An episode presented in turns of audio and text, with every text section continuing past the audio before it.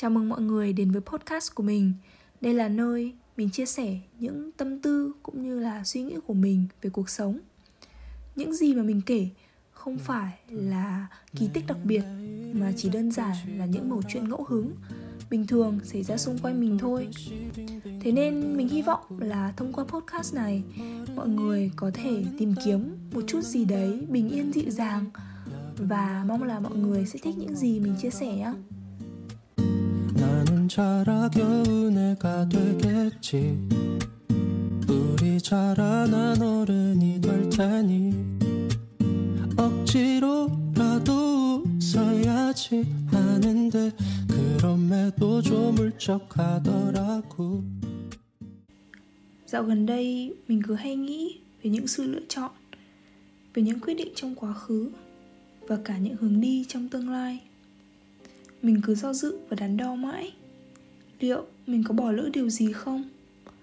Liệu mình đi đức có phải là lựa chọn đúng hay không? Thực ra thì ở một góc nhỏ nào đấy trong mình đã luôn muốn lựa chọn hàn làm điểm đến. Nếu đức là lựa chọn của lý trí, thì hàn sẽ là lựa chọn của con tim. Thế nên mỗi lúc cảm thấy mệt mỏi, mình lại tự dằn vặt về quyết định của mình. Nếu mình thay đổi nó, liệu mọi thứ có khác đi không? Mình có hối hận không? Mình cũng không biết nữa. Nhưng mình hay lấy nó làm cái cớ để đổ lỗi cho những lúc lộn xộn bộn bề của bản thân. Nhưng mà nếu có quay ngược thời gian, thì mình có lẽ vẫn lựa chọn như thế. Không phải vì mình bắt ép hay gì cả. Chỉ là vào thời điểm đó, thì đấy là hướng đi phù hợp hơn.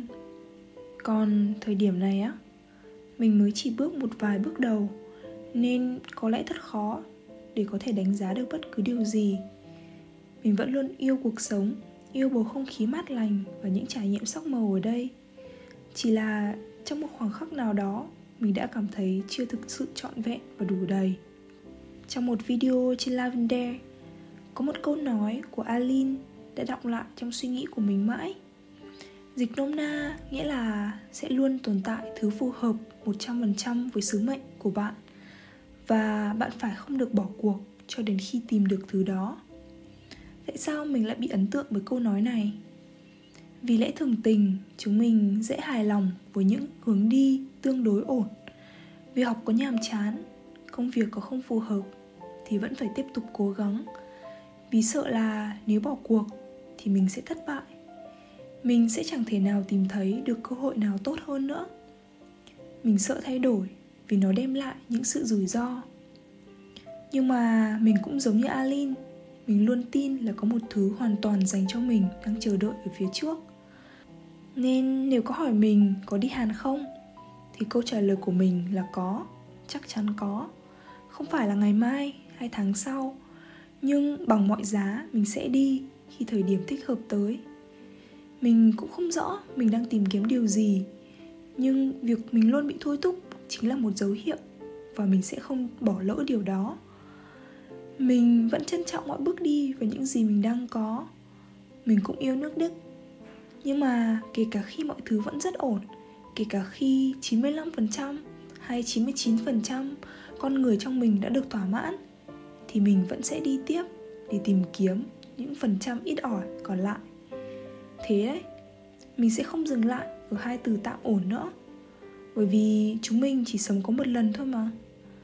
Đáng sợ nhất không phải là sai lầm, mà là những ngã rẽ mình đã bỏ quên. Mình còn 3 năm học đại học nữa, và cuộc sống của mình chắc chắn sẽ thay đổi rất nhiều. Mình không dám nói trước điều gì cả. Chỉ là ngay lúc này, mình sẽ bắt đầu lựa chọn những thứ mà mình thật sự mong muốn, và bớt đi những suy nghĩ và đắn đo, cả về ước mơ hay tình cảm mình sẽ không ngượng ép bản thân. Luôn có một chỗ đứng vừa vặn cho mọi người trong trật tự sắp xếp tinh xảo của tạo hóa. Mình có niềm tin vững chắc là như thế. Vậy nên, nếu có một giây phút nào đó mọi người có cảm thấy mình đang chọn sai, thì tin mình đi. Đấy không phải là điều phù hợp dành cho mọi người.